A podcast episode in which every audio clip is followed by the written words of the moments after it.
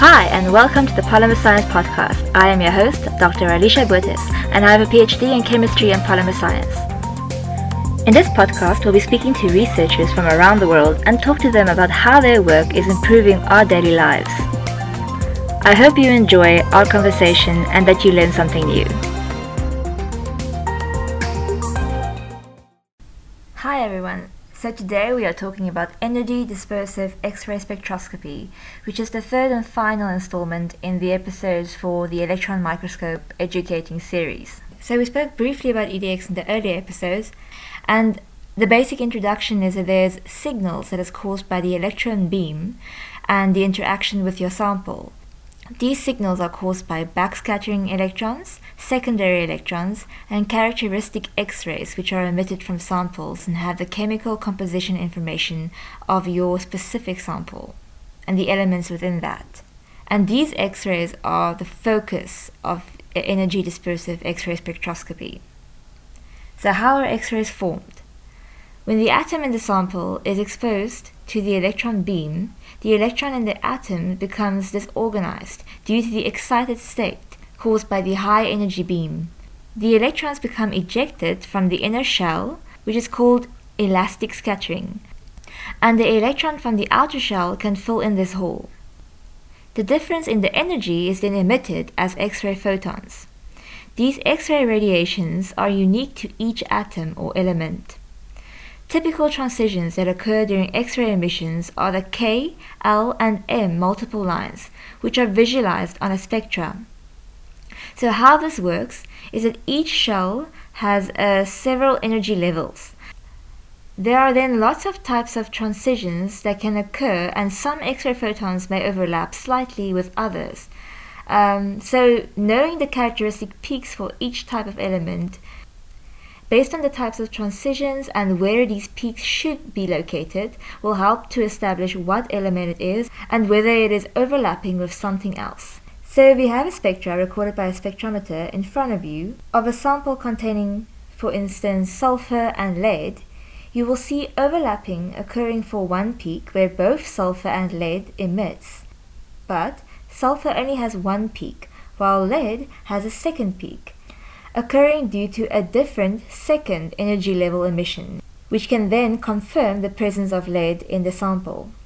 So the acquisition of the analysis is controlled by the EDX software. The energy of the electron beam coming into the sample is important, and it is usually around 15 to 20 kV, which is kilovolts. The area for acquisition of data can be selected using the software. You can do point and ID, mapping, and line scans. The software can then aim and focus the beam on the specific area selected. The lines you end up seeing on a spectra are not actually lines but distributions across an axis based on the kilo electron volts. EDX can show you these peaks simultaneously for all energy levels. It is fast, but the resolution is around 130 electron volts for the elements.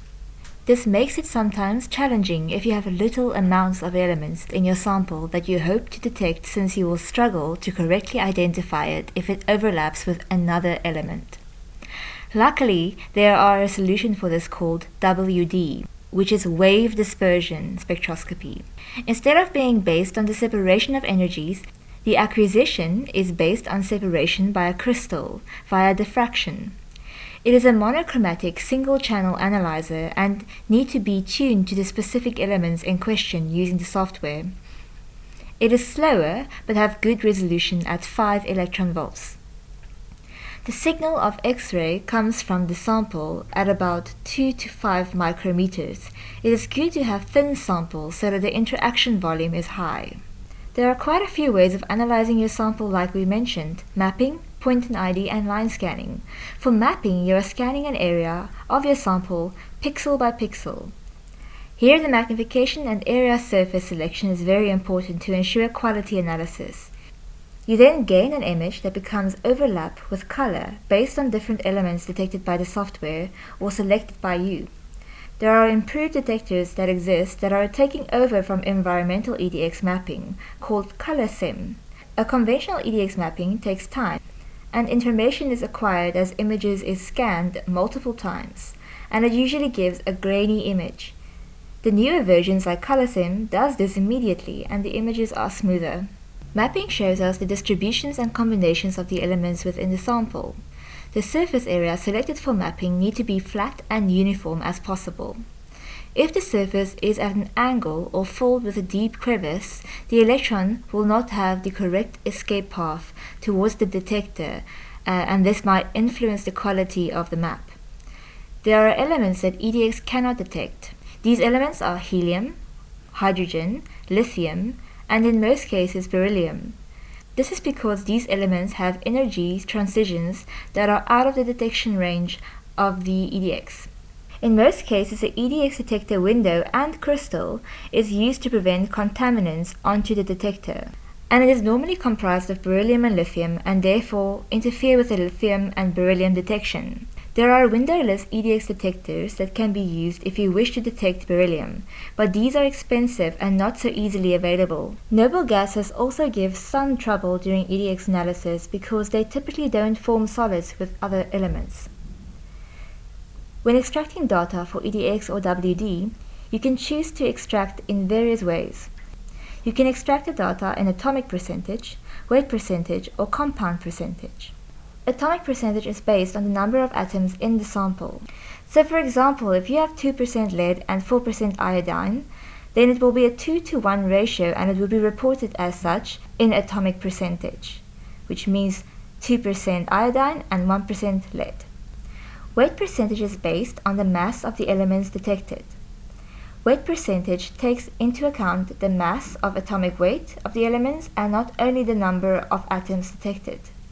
Compound percentage shows you your elements detected in the combination with another element, like for instance sulfate, where sulfur is combined with oxygen. Some of the other manners of scanning and analyzing your sample that I quickly mentioned earlier point and ID and line scanning are made very easy using current available software.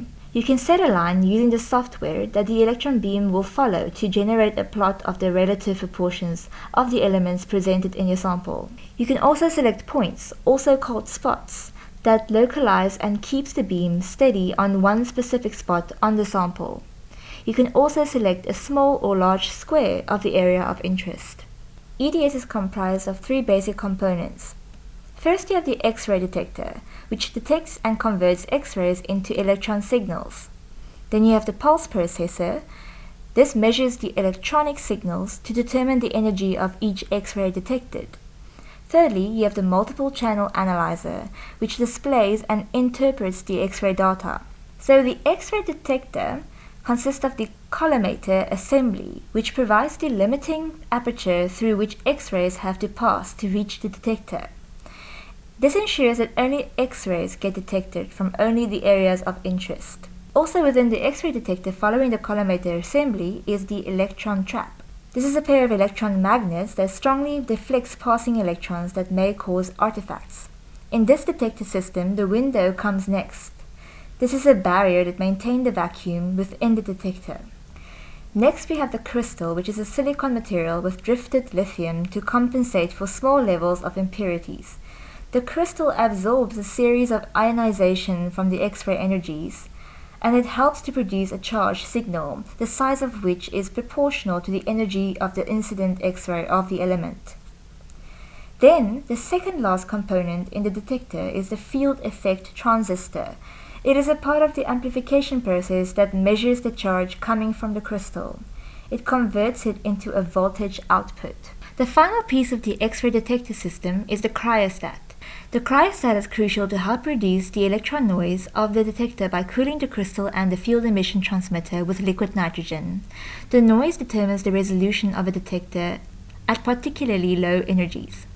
The other two components of an EDS is the pulse processor, which amplifies the signal and transforms it to a voltage pulse suitable for the multi-channel analyzer. The input and the output rate of the signals are very important. You need to be able to control the acquisition rate to prevent the so-called pulse pile-up, which means that more data is flowing out than is being analyzed during the acquisition. You can control this by changing the probe current or spot size so that there is enough time to process all the signals coming in. The multi-channel analyzer takes data from the pulse processor and displays it as a number of counts via voltage in kilo electron volts, creating the spectra that we can then visualize. So EDX is a perfect tool for qualitative as well as quantitative analysis. You can easily establish or confirm what the chemical composition of your sample is and see impurities or contamination. You can also see how your elements are combined and where they are located in your sample, and quantify the amounts of each element to establish the chemical composition of your sample. So this was a quick episode just about EDX, focusing specifically on how it works and what is important. To tell me what you think of the podcast, you can leave a review or you can email your comments and questions to polymersciencepodcast at gmail.com. Feel free to share the episode and subscribe. I really appreciate your time and I thank you for listening.